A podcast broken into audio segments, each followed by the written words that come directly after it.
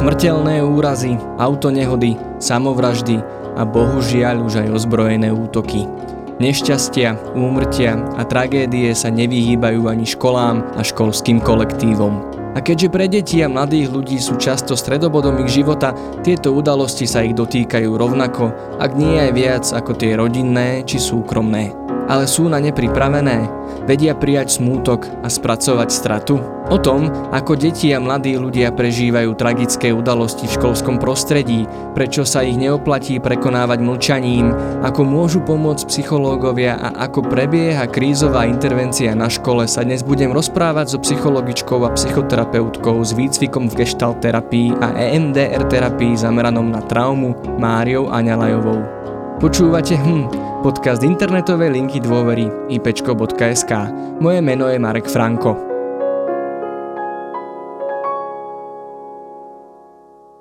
Tak, ja už vítam všetkých, milé poslucháčky a milí poslucháči pri našom podcaste opäť po týždni. A rovnako, aspoň teda virtuálne, vítam v našom štúdiu psychologičku Máriu Anyalajovú, PhD. Dobrý deň, vítajte. Dobrý deň, ďakujem. Tak my sa budeme dneska rozprávať o pomerne, myslím si, že špecifickej situácii, tragédií, prežívania tragédií, a ešte k tomu prežívania tragédií na školách alebo v školskom prostredí, tak mám takú potrebu možno začať tak, ako sa hovorí, od podlahy a vysvetliť si tie všetky premenné, ktoré sa môžu týkať tejto problematiky. Tak začnem možno otázkou, že pre deti, ale možno aj pre nás dospelých, pre verejnosť. Čo znamená škola a školské prostredie? Vlastne, aký máme k nemu vzťah? Čo si predstavujeme pod týmto pojmom? Ako sa tam cítime? Ako to formuje deti, ktoré do tých škôl chodia? Ako sa v nich cítia? Viete nám približiť túto problematiku? Školské prostredie by malo byť bezpečné. Rozhodne by malo byť a uvedomujem si, že som tam dala podmiňovací spôsob, pretože nie všetky školy sú bezpečné, ale verím tomu, že všetci pedagogickí a odborní zamestnanci, ktorí pracujú v školách, vynakladáme veľké úsilie na to, aby sa tam tie deti bezpečne cítili, pretože tam strávia väčšiu časť dňa a počas tej väčšej časti dňa sú neustále v interakciách buď so spolužiakmi alebo s nejakými učiteľmi, s vychovávateľkami. To znamená, že nie sú tam len tak voľne pohodené, ale vstupujú jednak do sociálnych interakcií, ale vlastne robia tam kopu zaujímavých vecí a rozvíjajú svoj mozog a trávia tam príjemným spôsobom a užitočným voľný čas. Takže je to prostredie, kde by sa mali cítiť bezpečne, lebo na to, aby sme sa mohli učiť, potrebujeme bezpečie. Keď náš mozog vyhodnotí, že toto je bezpečné prostredie, nehrozí mi tu nejaká devalvácia, nejaké ohrozenie, nejaká situácia, kde sa bojím spraviť chybu, takže keď náš mozog vyhodnotí, že sme tu OK, že sme relaxovaní, že naše telo je v pohode, tak sme vlastne nastavení na to, aby sme čo najlepšie mohli prijímať poznatky, ale aj premýšľať nad tým, čo sa deje, kriticky rozmýšľať, podporovať svojich spolužiakov emocionálne a vlastne zdieľať ten spoločný priestor. Takže moja odpoveď na vašu otázku, malo by to byť bezpečné miesto, vytvorené pre deti, aby sa tam dobre cítili deti, aby sa tam dobre cítili učitelia a spolu vytvorili niečo dôležité. Vystúpili vlastne na tú cestu vedenia a poznania a spoznávania. A sú tie naše školy bezpečné? Lebo keď si spomeniem na moje detstvo, teda do tej školy som chodil s rôznymi pocitmi a nikdy som neuvažoval nad tým, že by som sa tam cítil bezpečne, akoby v týchto pojmoch. Cítia sa slovenské deti v slovenských školách bezpečne? To závisí od mnohých vecí, ktoré tam vlastne vstupujú. Jednak aj od externých podmienok, to znamená, že aké prostredie tá škola vytvorí, ale aj od rôznych vnútorných činiteľov, s akým nastavením, s akou motiváciou, s akými hodnotami to dieťa vstupuje do školy, s akým poslaním od tých rodičov, ktoré si nesie so sebou, a za ideálnych okolností sa podarí zladiť vlastne motivačné zámery školy aj rodiny a tým pádom tie deti sú vnútorne motivované na to, aby pracovali a učili sa. To je ideálny prípad. Samozrejme, z domu prichádzajú rôzne deti s rôznym nastavením, s rôznymi motiváciami, s rôznymi problémami, ktoré nemôžu ovplyvniť a vlastne to, ak sa necítia v škole bezpečne, je je súbor tých vonkajších aj tých vnútorných vecí, že nie je všetko tak, ako by malo byť. Zároveň si uvedomujem, že škola je živý organizmus, to znamená, že každé dieťa, aj každý človek tam vlastne vstupuje s vlastnými potrebami, ktoré si tam potrebuje naplniť a s vlastnými frustráciami. Takže preto sú v školách odborné tímy a preto sa stále zakladajú vlastne nové a nové tie odborné tímy, kde sú odborní zamestnanci, aby pomohli deťom nastaviť sa na to učiace prostredie, na tú klímu, ktorá tam je, na to, že teraz spolu ideme nejaké veci objavovať a spoznávať. Práve preto, že to nie je ideálne, ale čo je dnes ideálne, čo by sme mohli považovať za ideálne, tak sa snažíme odborníci v školách spolu s učiteľmi nastaviť to tak, aby každé dieťa tam mohlo mať naplnené svoje potreby tak, ako potrebuje, ale samozrejme nie sme ani rodičia, nie sme ani utopická spoločnosť, ktorá by to dokázala. Ale všetci sa snažíme, tí, čo sme v škole. Teda myslíte tým, okrem toho pedagóga, učiteľa, čiže nejaký školský psychológ alebo špeciálny pedagóg, prípadne školský asistent, týchto ľudí máte na mysli? Áno, sociálny pedagóg ešte. Ale my hovoríme asi o takom tom psychologickom bezpečí, čo je akoby dôležité, ako ste vraveli pri tom vzdelávacom procese a k tomu sa určite teda snažia všetci odborníci na školách dopracovať, lebo len vtedy, ako ste vraveli, môže prebiehať vzdelávací proces. Ale bohužiaľ už posledné týždne ukázali, že škola nemusí byť ani priestorom, kde sa môžeme cítiť fyzicky bezpečne, čo práve napriek tomu, že ja som teda chodil do tej školy s rôznymi pocitmi, tak nikdy som nemal strach, že by sa mi tam mohlo niečo stať priamo fyzicky. A preto teraz by som sa chcel opýtať, možno na chvíľu, keď vyjdeme z toho školského prostredia, Slovensko zažilo tragédiu útoku na škole so zraneniami, dokonca až úmrtím. Všetci sme to sledovali to aj deti, aj také, ktoré na tú školu nechodia a sú možno v iných mestách. Koniec koncov aj nám sa na IPčko ozývali vlastne bezprostredne po útoku, či už ľudia, ktorí teda priamo boli v blízkosti tohto útoku, alebo aj vzdialenie. Jednoducho tragédie sa nás dotýkajú.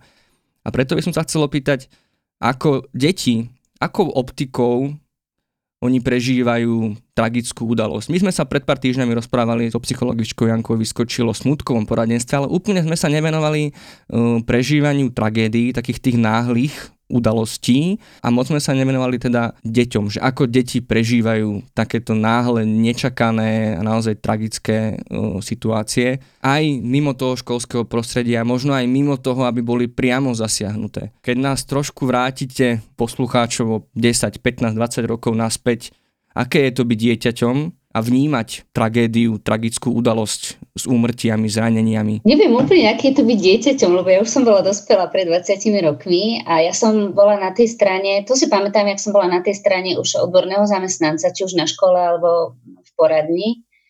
Každopádne si myslím, že nestávali sa často možno takéto tragické udalosti alebo neboli toľko medializované, alebo sme si ich toľko nevšimali. A sa hovorí, že keď sa my psychológovia v niektorom smere alebo v niektorej technike vyškolíme, začnú nám chodiť takí klienti, tak ja som sa vlastne v 2010 roku vyškolila v krízovej intervencii na školách priamo, ktorá vlastne sa robí. A odtedy mi začali chodiť tieto prípady, či už to boli smrť učiteľa alebo dieťaťa, buď po ťažkej nehode alebo po ťažkej chorobe dlhodobej, alebo teda náhla po nejakej nehode. Alebo to bolo suicidálne rôzne pokusy a činy detí, ktoré skončili smrťou týchto detí.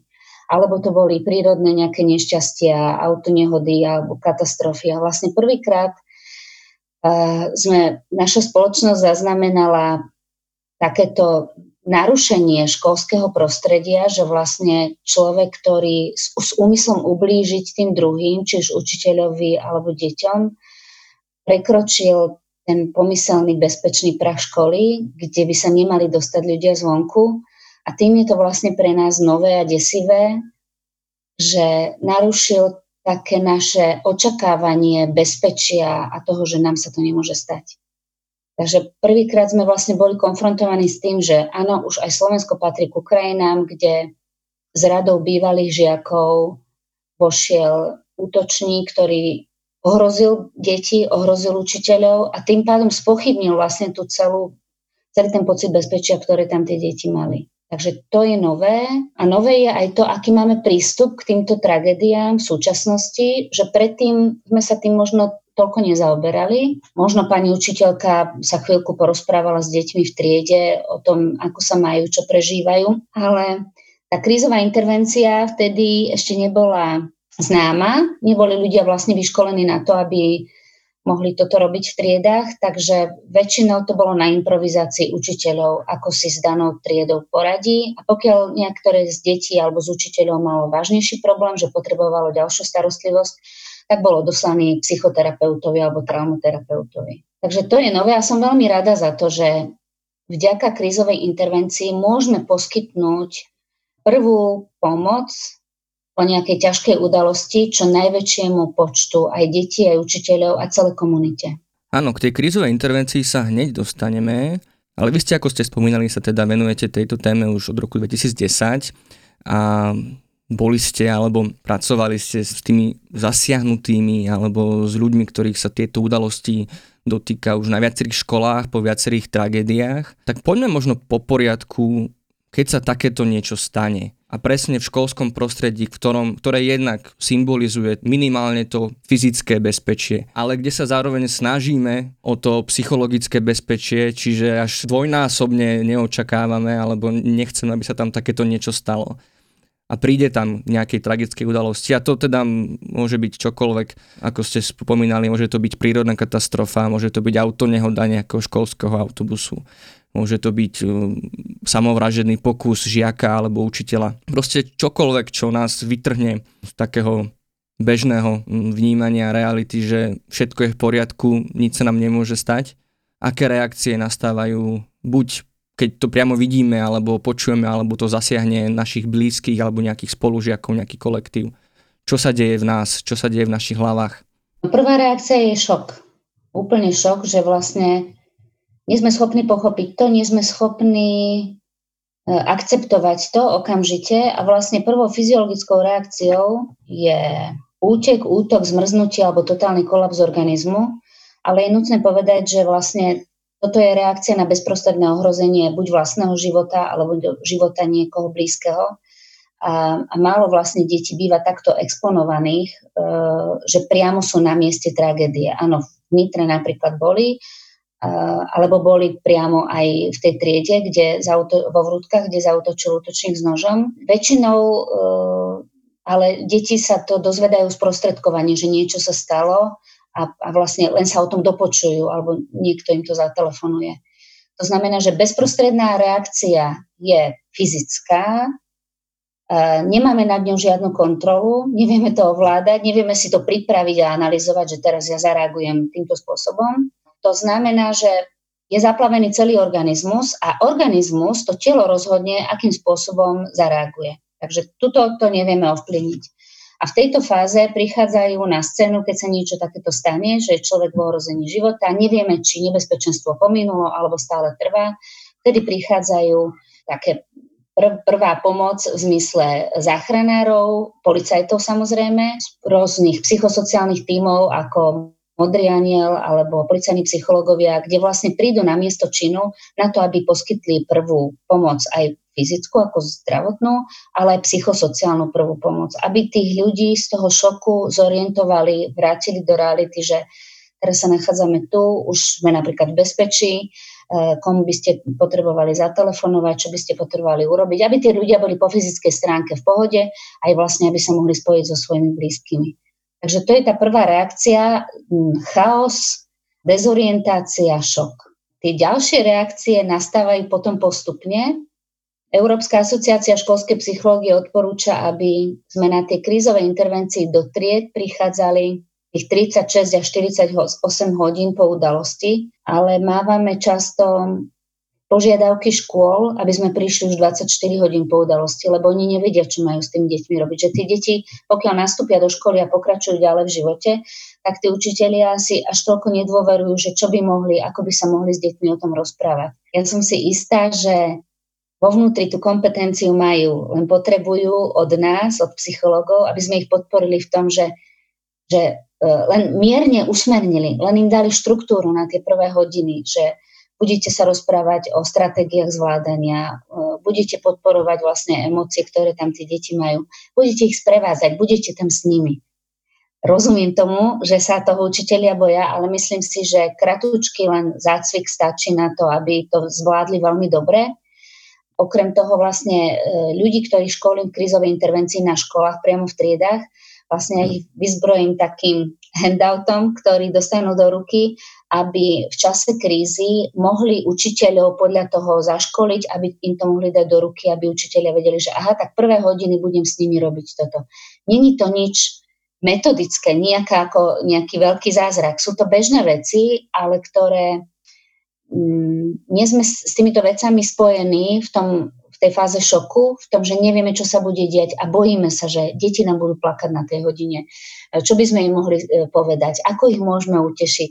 Čo je vlastne to, čo pomáha? Ale je to ako, v princípe je to veľmi jednoduché a pokiaľ tých učiteľov podporíme, sú schopní zvládnuť, postarať sa o svojich žiakov, o triedu, kým tam príde nejaký tím psychológov, prejde s nimi základnú krízovú intervenciu. Potom tí psychológovia odídu, ale tí učiteľia zostávajú. Preto potrebujú byť edukovaní a usmernení. Ale pravím, že veľmi máličko tam treba k tomu.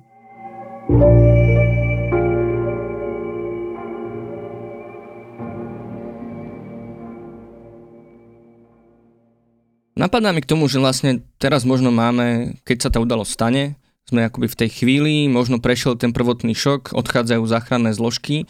Teraz vlastne máme niekoľko skupín ľudí, alebo detí a ľudí, ktorí sú tou udalosťou zasiahnutí rôzne. Takže keď si to nejako rozdelíme, že tí, ktorí sú bezprostredne svedkami alebo nebodaj obeťami, samozrejme, že prežijú tú udalosť, ale možno to videli, možno sú zranení. Oni putujú do nemocnice, v prípade, ak nie sú zranení, idú priamo domov k rodičom, alebo na akú dobu, aký je postup s nimi, ak nám môžete veľmi v krátkosti vysvetliť? Toto si myslím, že je skôr otázka na Modrého anjela. Ja to nepoznám z prvej ruky, ale z počutia.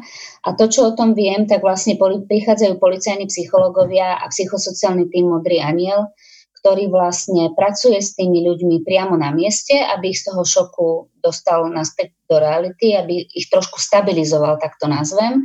A plus pracujú aj s rodinami, či už pozostalých, alebo svedkov, ktorí prežili a ktorí boli svedkami tejto udalosti. Takže tí prvú psychosociálnu pomoc a podporu im poskytnú aj na mieste, aj dochádzajú za nimi do rodín. Vy ste mi tuším predtým hovorili, že oni teda ostávajú najdlhšie doma, alebo teda tam prichádza k tomu ano. Spracúvaniu tej udalosti, týchto naozaj tých najbližších účastníkov tej tragédie. No a potom mám skúsenosti, že rodičia si nechávajú tieto deti doma a spolu sa snažia prekonať ten najväčší šok a zvládnuť ten nápor a strach a ohrozenie. To znamená, že najčastejšie nám neprídu hneď na tie prvé krízové intervencie, že prídu do školy po týždni. Úplne tomu rozumiem. Myslím si, že každá rodina vie, ako sa sama podporiť a čo ich deti potrebujú. Je to OK. To je táto skupina. A vy sa teda venujete tej druhej skupine a tam sa to tiež možno dá rozdeliť na niekoľko podskupín. Možno trieda alebo kolektív niekoho, kto práve zomrel alebo kto je v nejakom vážnom stave. To je možno takoby tá najzasiahnutejšia skupina. A potom máme ešte na školách niekoľko tried, ktoré sa tu presne dozvedeli z počutia alebo teda sú možno v nejakom kamarátskom alebo vzdialenejšom vzťahu k obetiam alebo celkovo k tej celej situácii. Vy teda v tejto chvíli, tých 24 hodín po tej udalosti alebo 36, prichádzate na školu. Ako si rozdeľujete tie triedy alebo do akej triedy idete pracovať, do akej nejdete, kam idete hneď, kam idete potom? Ako si vy aspoň tak nejako pracovne vlastne rozdeľujete tú prácu na to, že s kým treba pracovať, ako a kedy? To je dobrá otázka. Myslím si, že ešte sa na ňu nikto nepýtal, ale máte pravdu. Vlastne ešte v rámci triedy, ktorá je najviac zasiahnutá, my uvažujeme nad tým, že môžu tam byť deti, ktoré sú viac zasiahnuté ako iné. To znamená najlepší kamaráti, bývalí priatelia, blízky. Alebo deti, ktoré spolu chodili do hudobnej alebo na nejaký športový krúžok. Alebo bratanci, sesternice. To znamená, že už to nie je tá priama zasiahnutá rodina, ale sú to deti, ktoré sú bližšie k tým, vlastne, ktoré boli poškodené alebo tie, ktoré zomreli. Takže pre nich vytvárame samostatnú krízovú intervenciu, Na toto, aby sme ich identifikovali, my potrebujeme učiteľov. Lebo aj keď je školský psychológ na škole, nemôže poznať všetky tam, ktoré sú vzťahy, kto s kým chodí a kto je do koho platonicky zalúbený. To znamená, že my sedíme s tými učiteľmi predtým, než ideme do triedy a kreslíme im na tabuľu alebo na flipchart, volá sa to, že kruhy zraniteľnosti. To znamená, že kto sú potenciálne zraniteľné deti, ktoré by mali benefit z toho, aby sme ich vyňali z triedy a ktorým by bola poskytnutá samostatná krízová intervencia. V tejto skupine býva tak 4-5 detí, to znamená oveľa viacej zasiahnutých ako zbytok triedy. Nemusí byť len z jednej triedy, kľudne ich môžeme zmiešať v ročníkoch, ja neviem, prváci až tretiaci sú spolu, alebo siedmaci, osmaci, deviataci, aby sme teda vytvorili skupinu, pretože tí sú viacej zasiahnutí, viacej sú zranení, viacej smútku, viacej emócií ťažkých tam môžu mať. Takže je dobré, aby mali samostatnú oni svoju skupinku a my potom pracujeme so zbytkom triedy, aj ktorej sa to stalo, aj samozrejme s paralelnými triedami, s vyššími ročníkmi, s nižšími, lebo odporúčanie vlastne, ja sa znovu obrátim na tú Európsku asociáciu školskej psychológie, je, aby bol pokrytý celý školský systém. Pretože o tragédii všetci rozprávajú, všetci o tom premýšľajú. Premýšľajú o tom, ako táto tragédia sa týka mňa, ako ma to zasiahne, čo som mohol urobiť, mohlo sa ma to týkať, mohol som ja byť obeťou, čo môžem spraviť preto, aby som sa tomu vyhol. Hej, to sú otázky, ktoré si kladieme a ktoré je dobré.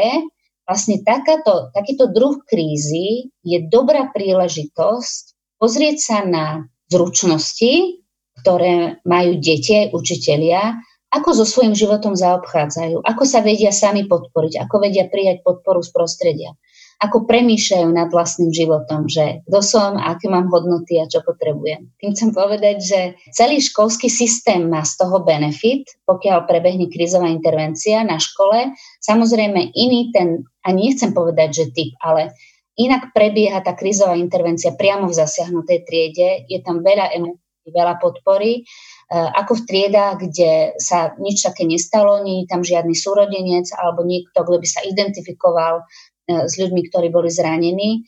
Takže na iné veci sú zamerané tie intervencie, ale prejdeme vlastne základné tie veci na obidvoch intervenciách, to znamená, že práca s emóciami, upokojenie, príprava na budúcnosť, ale najmä práca s copingovými stratégiami, to znamená stratégiami na zvládanie. Čo ľuďom pomáha zvládať ťažké situácie.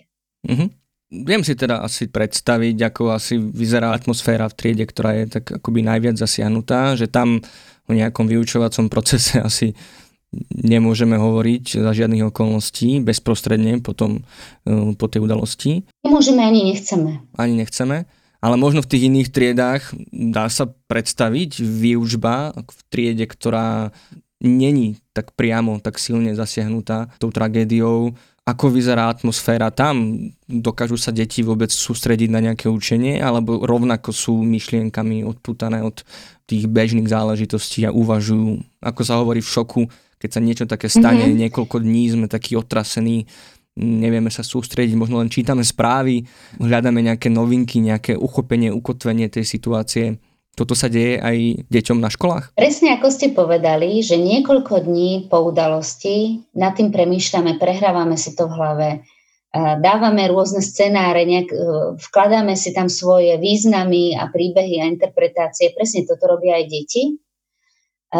Ja by som sa ešte chvíľočku chcela vrátiť vlastne k tej triede, čo ste povedali, že bezprostredne vlastne bola zasiahnutá, že čo tam tá trieda dostáva, aby sme sa dostali k tomu, čo dostávajú ostatné triedy.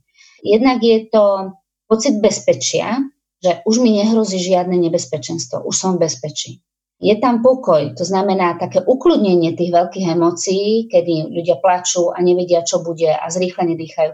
To znamená, príde tam také ukludnenie, také vlastne, aby si sadli aj do tých pocitov, aby ich preskúmali, aby zistili, aké to pre nich je. Ale prepáčte, v princípe upokojenie. To už sa teda rozprávame o tom samotnom priebehu krízovej intervencie. My sme už v našom podcaste spomínali tieto slová, krízová intervencia, ale my na IPčku ho používame najmä v súvislosti s suicidálnymi pokusmi, teda priamo komunikácia s mladým človekom, s človekom v ohrození života. Aký máte vy výklad týchto pojmov krízová intervencia? My robíme alebo používame krízovú intervenciu po čine, ktorý sa stal, keď už sú ľudia v bezpečí, keď im vlastne už nič ťažké nehrozí, to znamená, že už sú na bezpečnom mieste a vtedy vlastne im prinášame, pracujeme tam s nimi vlastne s ľuďmi a prinášame im pocit bezpečia, pokoj, pocit sebaúčinnosti a sebaúčinnosti aj celej komunity, že my to nazývame, že poďme sa pozrieť na to, ako sa môžeme navzájom podporiť. Zažívajú tam deti pocit spojenia, nielen sami medzi sebou, navzájom, ale vlastne s tými ľuďmi, ktorí tú krízovú intervenciu vedia, dostanú tam nádej. Takže toto sú také základné elementy toho, čo na tej krízovej intervencii tam prebieha. Je veľmi štrukturovaná tá krízovka, to znamená, že pracujeme s tým, s informáciami, ktoré deti o tomto majú, dávame vlastne, vytvárame taký naratívny príbeh, aby si každý nevytváral svoj vlastný, ale my sa s vedením školy dohodneme, že čo bude ten príbeh, ktorý sa bude v každej triede rozprávať, že čo sa vlastne stalo, ako je nutné, aby bol jeden ten príbeh, aby tam nevstupovali sú rôzne dezinterpretácie, keď si tam každý niečo pridá, tak vzniknú rôzne klebety, ktoré sú veľmi zraňujúce pre tú rodinu pozostalú. Takže pracujeme tam s týmto príbehom, s tým, čo vlastne tam ľudia, deti prežili, ako sa majú, ako sa cítia, ako ich telo reaguje na to, čo sa stalo. Prichádza tam k normalizácii tých pocitov, to znamená, že reakcie ich tela sú primerané situácii, ktorá sa stala. Neznamená to, že ochoreli, že potrebujú ísť na lieky, že sa zbláznili, áno, ale že ich telo vlastne reaguje na šok a na to, čo si muselo prejsť. Pracujeme tam teda so stratégiami, ktoré by deťom pomohli zvládnuť, prežiť nasledujúce dni a pripravujeme ich na pohreb, ak je to nutné, to znamená, že čo tam uvidia, aby sa mohli rozhodnúť, či sa chcú pohrebu zúčastniť, že sú aj iné možnosti a spôsoby rozlúčky. Toto s nimi preberáme, pripravujeme ich na médiá, že je možné, že na tom pohrebe budú médiá, ktoré to budú snímať, že budú možno obchádzať školy, tie médiá, a hovoríme im vlastne, vo Fínsku zistili, bol robený výskum, že ľudia, ktorí boli po ťažkej krízovej situácii exponovaní médiám, až 2,5-krát častejšie trpeli posttraumatickou stresovou poruchou. Takže toto rozprávame deťom, ako sa môžu chrániť vlastne pred médiami, keď nechcú, aby ich snímali, či už na pohrebe alebo okolo školy. Takže s týmto pracujeme a pripravujeme ich na ďalšie dni, že je dobré, aby pokračovali vo svojom živote ďalej, aby chodili ďalej do školy, aby robili každodennú rutinu, ktorá im pomôže prežiť tieto ťažké situácie.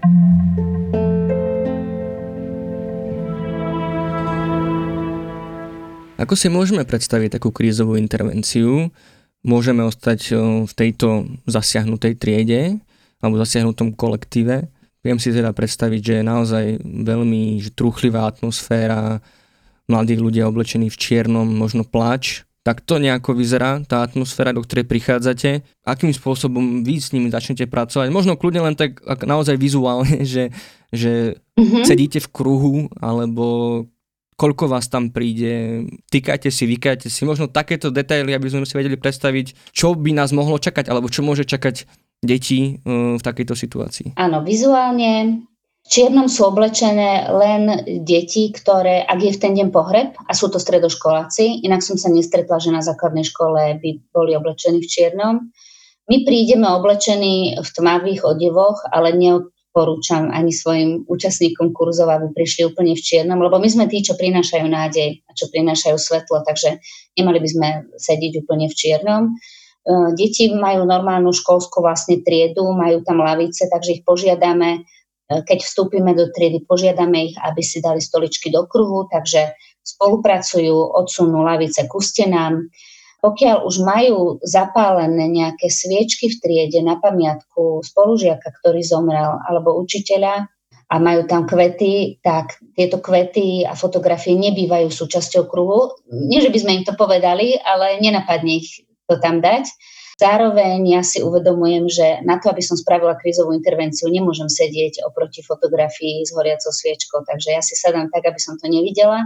Prichádzame dvaja ľudia, ktorí sme vyškolení v tejto krízovej intervencii, môže to byť psychológ, sociálny pedagóg, špeciálny pedagóg, pomáhajúca profesia, vlastne s týmto vzdelaním, s tým, že jeden človek vedie krízovú intervenciu, sedíme vlastne s deťmi v kruhu, kedy sa samozrejme predstavíme, povieme im, že čo bude prebiehať, aký to má zmysel, čo by im to malo priniesť, kto sme vlastne, predstavíme sa a ja vlastne predstavím aj kolegyňu, ktorá stojí, alebo kolegu, ktorá stojí pri flipcharte a ten kolega emocionálne, technicky podporuje mňa.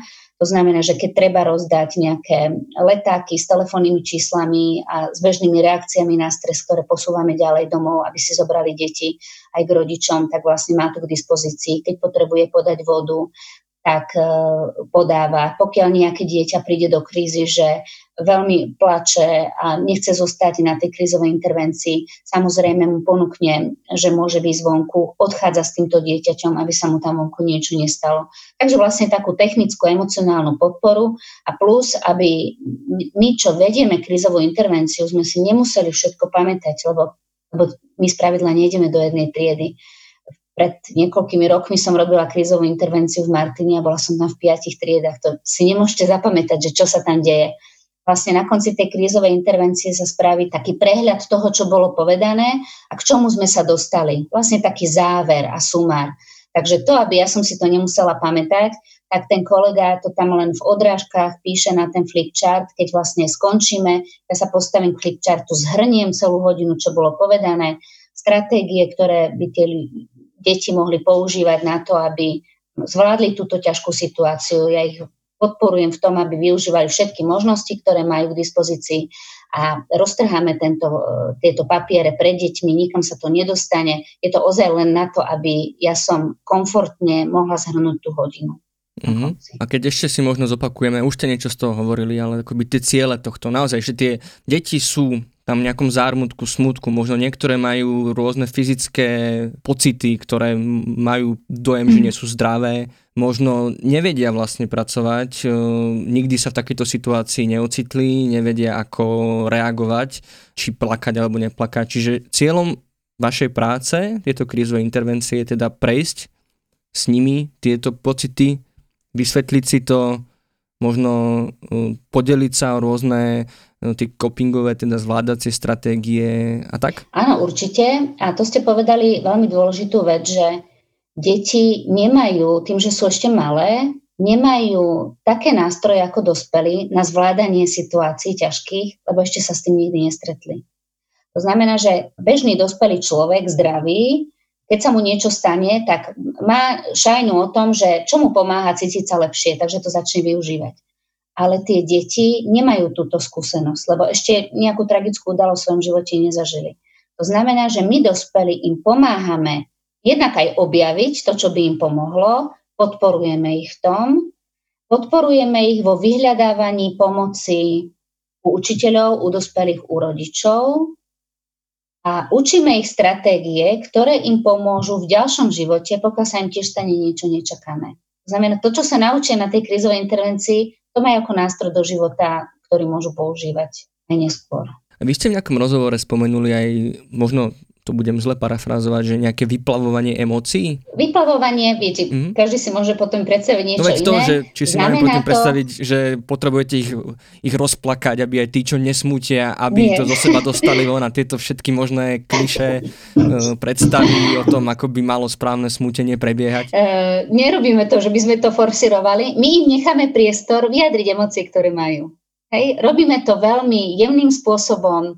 Podporíme ich v tom, že toto je priestor vlastne pre všetkých, pokiaľ niekto potrebuje plakať, lebo tá strata bola pre ňu náročná, tak toto je priestor, aby to urobil. Pokiaľ niekto nechce plakať alebo cíti nejaké iné emócie, tiež to môže pomenovať a vlastne sme tam na to, aby sme sa na to pozreli, čo by potreboval. Neutápame tie deti v emóciách, nenamáčame ich tam do toho, netrápime ich, nie. Mm-hmm. A čo sa deje, alebo čo by sa mohlo stať v prípade, že by táto krízová intervencia neprebehla? Že by sme tie deti nechali v tom samé, ako to bolo možno v minulosti, že radšej o tých udalostiach nehovoriť, každý nech si tým prejde sám, možno prípadne v rámci svojej rodiny, nech sa to... Veď na čo sa v tom bytočne rýpať a možno sa čím skôr vrhnúť späť do učenia, do takej rutiny, a takto si tým prejsť. Bola by to vhodná, správna stratégia, alebo aké následky má, keď tie emócie nespracujeme? Vymýšľam, že či je to len o emóciách, je to aj o emóciách, ale aj o reakciách tela a o tom, čo si z toho vezmeme, z tejto situácie ťažkej, čo si zoberieme do svojho ďalšieho života.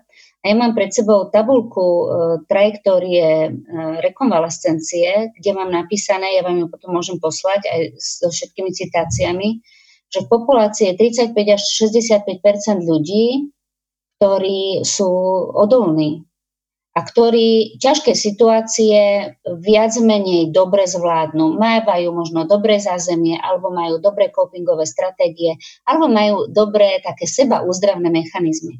My na tej krízovej intervencii sa snažíme podporovať sebauzdravné mechanizmy toho človeka.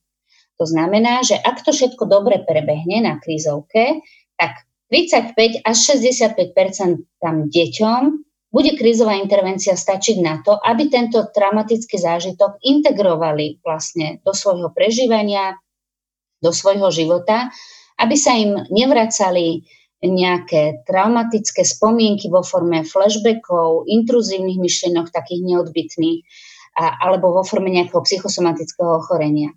Stále však existuje 5 až 30% ľudí, ktorí potrebujú aj následnú starostlivosť, ktorým tá krízová intervencia, niečo my tam vlastne ošetríme, možno aby v najbližších dňoch nejako ten človek fungoval. Každopádne bude sa vracať a bude vlastne potrebovať ďalšiu starostlivosť, psychologickú alebo psychoterapeutickú. Aj si myslím, že v tom Fínsku to vyčíslili, že okolo 14% ľudí mávalo do 4 mesiacov psychoterapiu a do 16 mesiacov 20% ľudí dochádzalo na psychoterapiu následno, po tom, čo tam mali školské strieľanie. Takže my sa snažíme nezakladať novú traumatickú spomienku, takú, ktorá bude človeka rušiť v tom bežnom živote. Snažíme sa, aby tá spomienka na to, čo sa dialo, bola do mozgu uložená adaptívnym spôsobom, aby to človek mohol integrovať, uložiť a mohol pokračovať ďalej v svojom živote. Ak sa to počas krízovej intervencie nepodarí z rôznych dôvodov, tým nemyslím, že by sme niečo zle spravili, ale že má ten človek predispozíciu alebo má poruchu attachmentu alebo akékoľvek teda problémy, ktoré to ovplyvňujú, budeme s ním musieť ďalej pracovať a bude to musieť riešiť traumaterapeut. No, nie je úplne praxou alebo zvykom, aby takéto veci sa diali na školách, teda už postupne to začína byť, ako hovoríte, že už čoraz viacej si vás prizývajú, ale stále sú to asi, nazvime to, ojedinelé prípady, alebo nie je to také časté. Z čoho má verejnosť obavy najviac? Alebo ako si predstavuje tieto veci?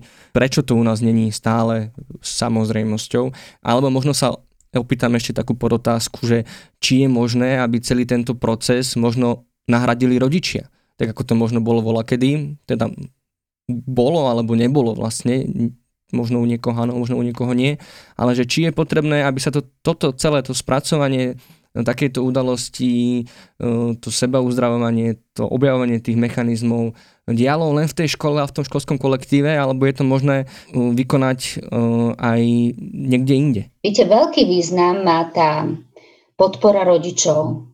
Ak má dieťa to šťastie, že má emočne dostupných, emocionálne stabilných rodičov, naučia ho prechádzať cez ťažké udalosti jeho života, naučia ho smútiť, naučia ho oplakať stratu a pokračovať ďalej v živote. A toho nenaučia tým, že otvoríme si knižku a teraz pozrieme si, ako to budeš robiť, ale naučia ho to svojim príkladom. Že vlastne úroveň fungovania dieťaťa je závislá od úrovne fungovania rodiča, ktoré má doma. Nie všetky deti majú toto šťastie, že majú takýchto rodičov, nie že by ich rodičia nechceli. Ja som si istá, že väčšina rodičov chce dať to najlepšie svojim deťom, ale možno nemajú sami zdroje. sú nezamestnaní, alebo sú psychiatrickí pacienti, alebo akýkoľvek pacienti.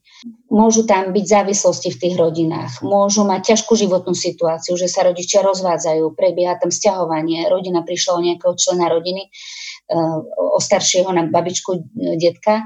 To znamená, že nemusí mať úplne dostatočné zdroje rodina na to, aby podporila toto dieťa. Možno o niektorých veciach sa nerozpráva, napríklad o smrti, že je to tabu v niektorých rodinách, o tomto nehovorme, nazývajme to iným spôsobom, inými menami, lebo pokiaľ to neotvoríme, tak nebudeme to musieť riešiť. Takže nie každé dieťa má takéto šťastie na rodičov a na rodinné zázemie. Vtedy býva tá krízová intervencia učitelia a detí v triedách jedinou možnosťou, kedy môže o tomto premýšľať, môže vyjadriť svoje pocity, to, ako sa cíti, aké má strachy a obavy. Takže jednak je táto možnosť pre deti, ktoré nemajú dostatočné zázemie na to a zdroje, aby im pomohli. Ale napadá mi, že aj deti s dobrou sociálnou oporou môžu mať benefit z krízovej intervencie, lebo tam sa spájajú s inými deťmi. Tam sa vytvára ten naratív, že my sme toto prežili, my sme to zvládli, my sme boli súčasťou tohto príbehu, a to je podporné.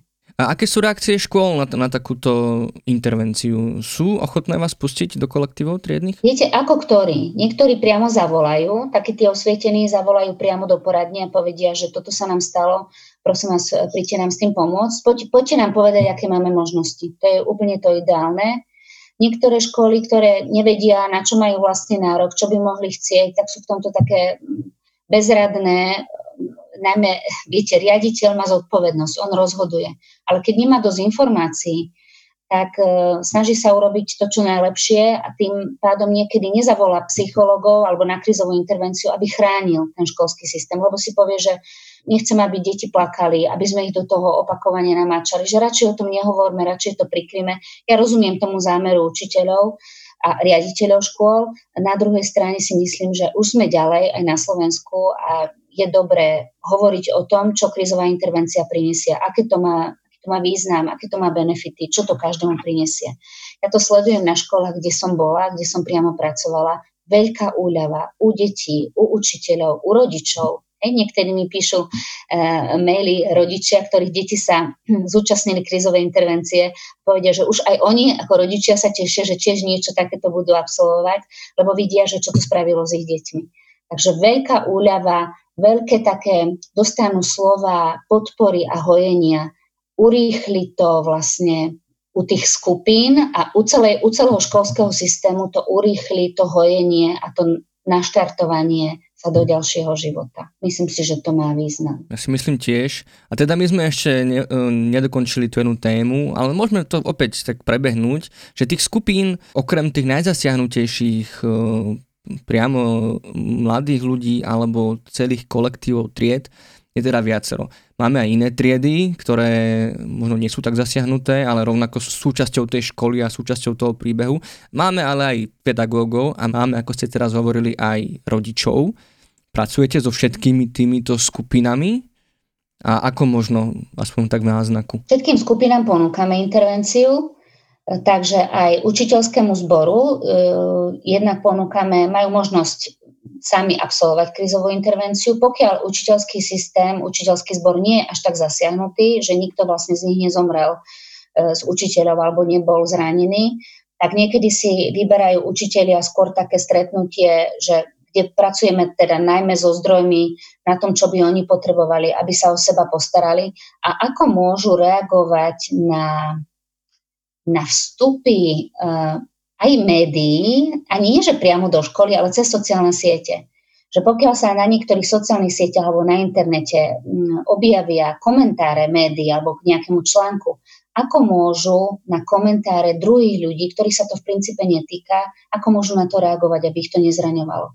Toto býva veľmi veľký problém, najmä učitelia čítajú tie komentáre pod článkami, keď ľudia vlastne, ktorí neboli toho súčasťou, nerozumejú možno, čo je to krízová intervencia, nevedia, ako to v školskom systéme prebieha, začnú ich znehodnocovať a hovoriť im, že vy ste za to zodpovední, vy ste toto spôsobili, mali ste urobiť niečo iné. No po vojne je každý generál Ale toto býva veľmi zraňujúce vlastne pre ľudí, ktorí sú vo vnútri a ktorých sa to týka. Takže áno, ponúkame aj spoluprácu s učiteľmi v zmysle, aby sme sa o nich postarali a plus sa snažíme podporiť ich, ako môžu oni pracovať s deťmi a ponúkame aj rodičom stretnutie s vedením školy a so psychologom.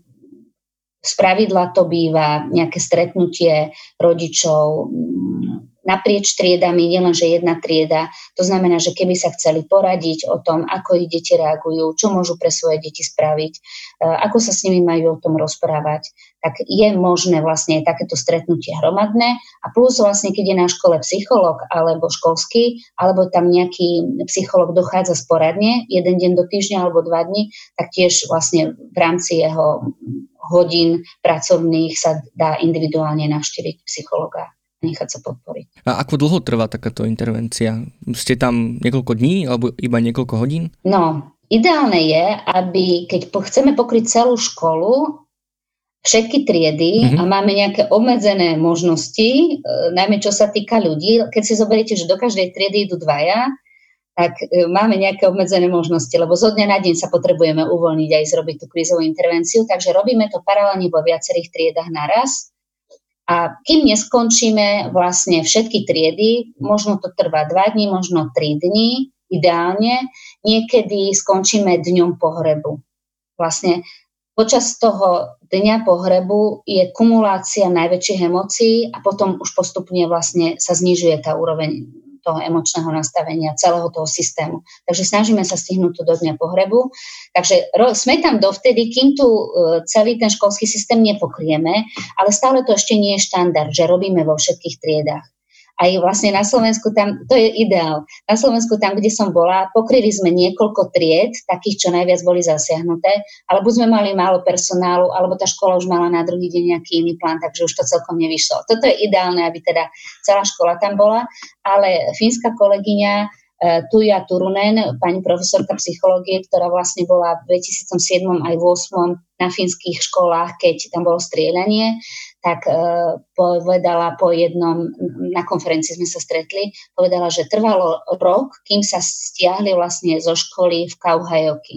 Že vlastne rok prebiehala taká tá psychosociálna starostlivosť o celý školský systém. Mali tam veľa mŕtvych, aj detí, aj učiteľov, ale to znamená, že nebola tam len tá bezprostredná krízová intervencia, ale ďalej pokračovali v podpore psychické odolnosti celého systému. Že to nie je jednorazová vec.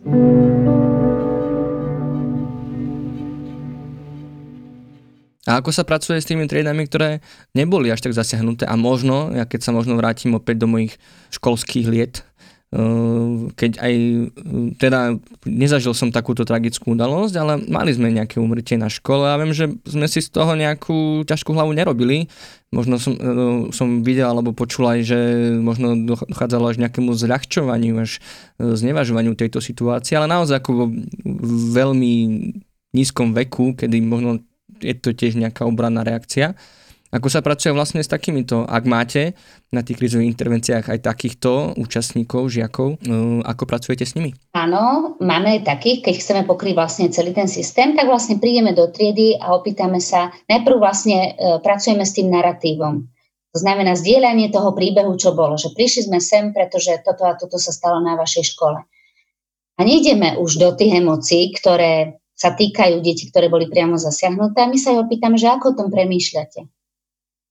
Čo vám pritom napadá? Aké myšlienky máte k tomu? Čo to pre vás znamená?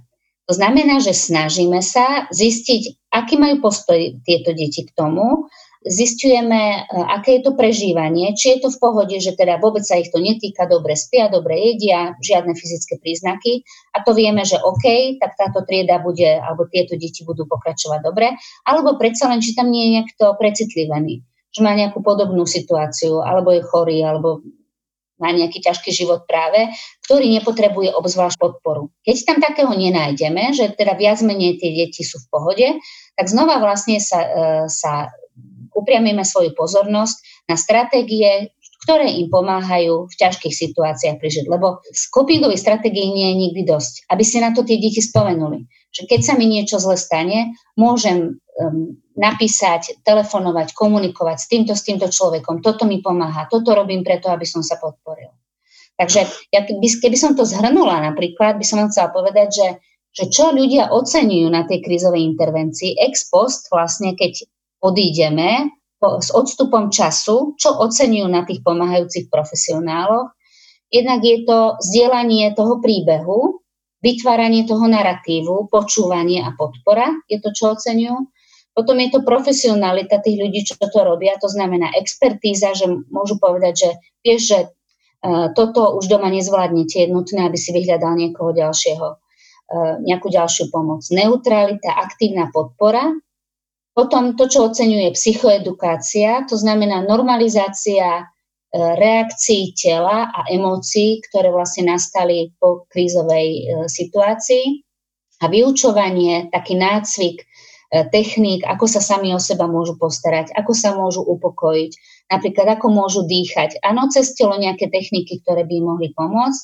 V prípade potreby terapeutické techniky, to znamená, že ak tam my identifikujeme v triede, že týchto niekoľko detí potrebuje následnú starostlivosť, tak odporúčame traumaterapeuta alebo psychiatra alebo pokračovanie teda starostlivosti. A vlastne posledným bodom je vytváranie pocitu bezpečia a stability, ktorú títo profesionáli zabezpečujú na krízovej intervencii. Takže to robíme vo všetkých triedách, aj keď nie sú až tak zasiahnuté. Zameriavame sa na stratégie, na prežitie a na to, čo môžu robiť, aby zvládali problémy, zvládali ťažkosti a kde sa môžu obrátiť o podporu a pomoc. No a ja som si ešte prečítal na vašich stránkach, teda, že vy ste absolvovali dva kurzy, dve vzdelávania tejto krízovej intervencie. Jeden sa týka, ak sa nemýlim, prírodných katastrof, automobilových nehôd alebo teroristického alebo útoku na školu. A druhý... Smrti učiteľa žiaka. Áno, pri smrti učiteľa žiaka. A druhý vlastne bol cielene zameraný na krízovú intervenciu po samovražednom pokuse alebo priamo teda dokonanom pokuse samovraždy učiteľa alebo žiaka na školách. Čo nás na EPčku teda, my sa s tým stretávame veľmi často s pokusmi a vôbec myšlienkami na samovraždu, tak toto by sa možno malo týkať aj škôl o mnoho častejšie, minimálne nejaká diskusia o tomto v rámci škôl, v rámci vzdelávania. Aký je rozdiel vo vašej práci medzi tými katastrofami, tragédiami, útokmi a medzi tým, keď sa na škole udeje suicidálny pokus? Keď to porovnám z hľadiska priamo tých intervencií, tak trošku iné emočné nastavenie je vtedy, keď sa stane tragédia, neočakávanie a zasiahne taký pocit bezpečia ostatných ľudí a detí teda. Takže tam je takéto nabudenie a to emočné, ten strach a zdesenie a šok je veľmi veľké.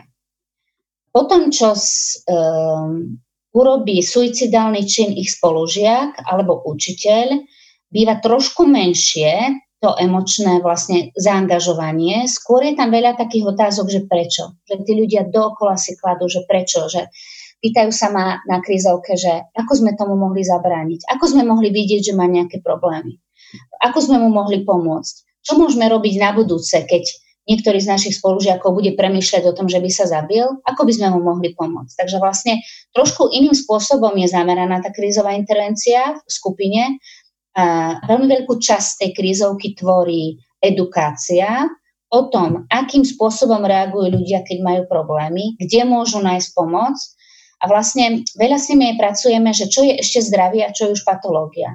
Napríklad, keď vám povie žiak, že mám kamarátku, ktorá, keď sa jej nevenujem, tak sa poreže, odfotí si to alebo natočí si to a pošle mi to na Facebook, na Messenger. Neviem, čo mám s týmto robiť. Tak vlastne už nám zablíka kontrolka v hlave, kde musíme povedať, že vieš, ale toto už nezvládneš. Toto už potrebuje ďalšieho odborníka.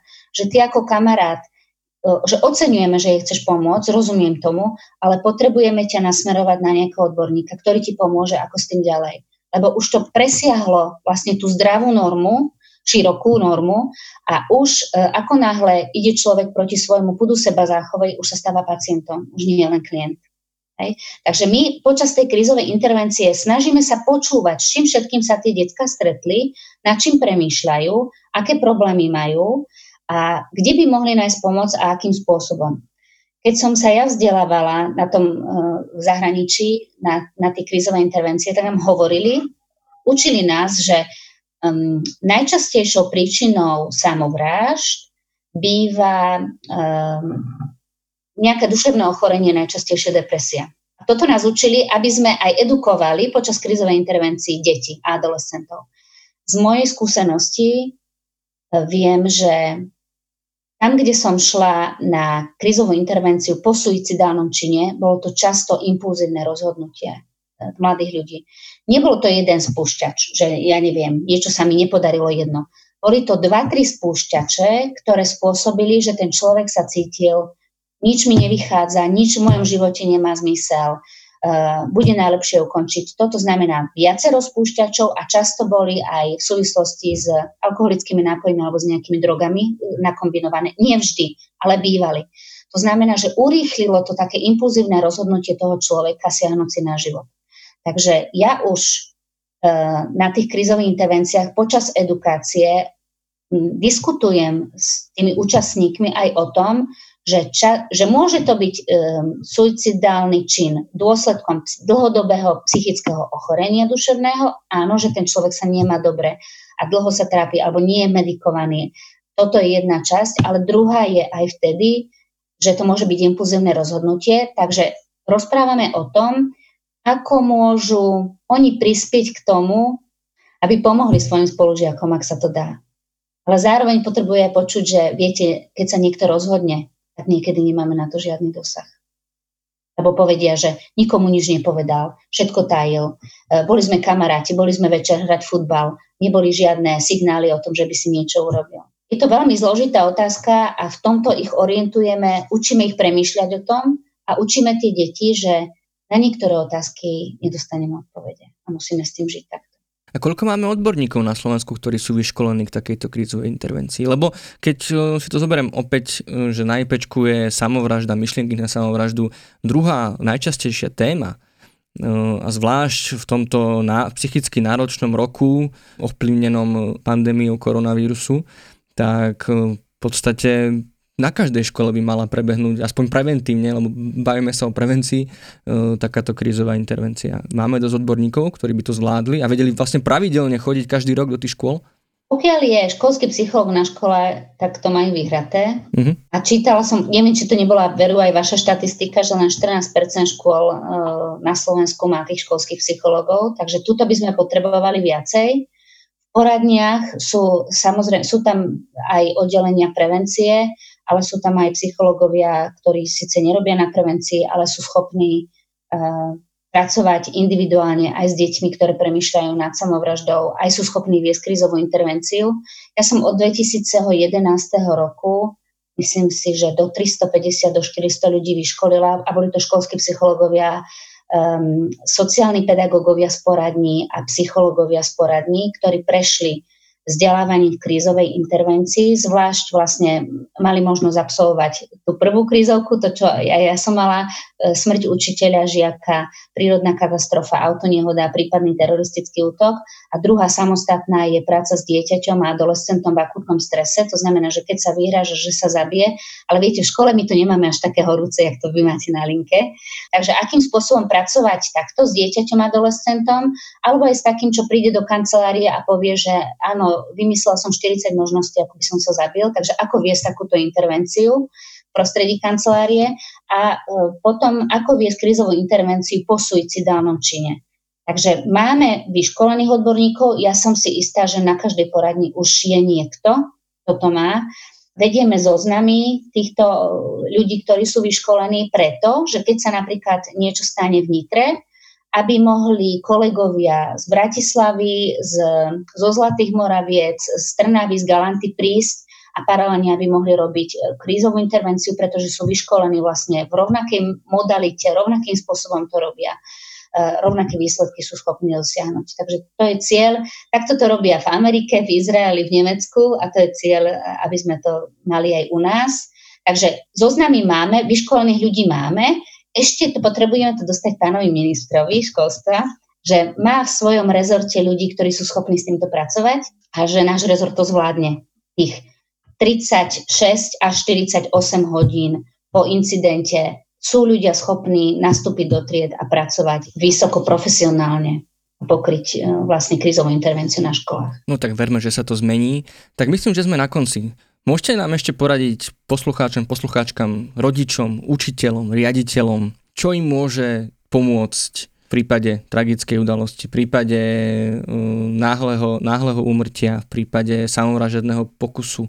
Máte nejakú radu pre verejnosť, ako zvládať takéto tragédie? To, čo najviac pomáha, je sociálna opora. To znamená, ja to nazvem po anglicky, že connection, spojenie s druhými. A aj v tomto čase, jak ste vy nazval, v ťažkom čase koronovom a pokoronovom, nie je správny výraz, Peter Levin to nazval, že nie je správny výraz, že social distance, lebo to je physical distance. Máme dodržiavať fyzickú vzdialenosť, ale nemali by sme dopustiť tú spoločenskú vzdialenosť.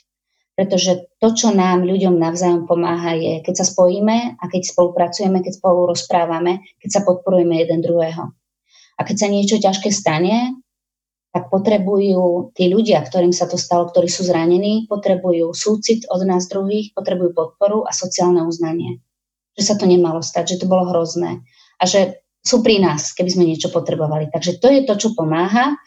A možno riaditeľom škôl, ktorým sa niečo stane, by som tak odporúčala, že hľadajte pomoc, pretože ľudia sú vyškolení, prinesú vám hárky s rozpisom, čo máte robiť v prvý deň, v druhý deň, po 72 hodinách. Čo je efektívne, veľmi vám pomôžu tí ľudia.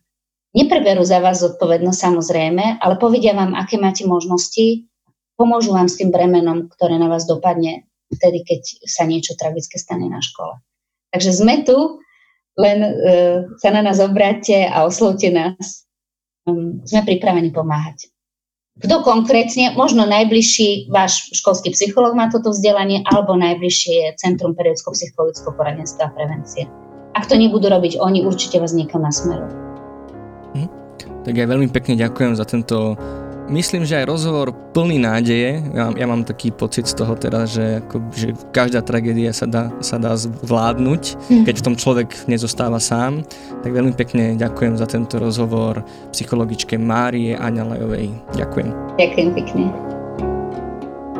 A ja už opäť len veľmi rýchlo dodám, že po akejkoľvek tragickej, nečakanej alebo smutnej udalosti sa samozrejme môžete obrátiť prostredníctvom chatu, e-mailu, telefónu či videohovoru aj na linky dôvery IPčko.sk, Dobrá linka a Krízová linka pomoci, kde na vás čakajú vyškolení odborníci. Podcast pre vás pripravujú dokumentarista Marek Franko, psychológovia Lenka Nemcová a Marek Madro a špeciálna pedagogička Zuzana Juráneková.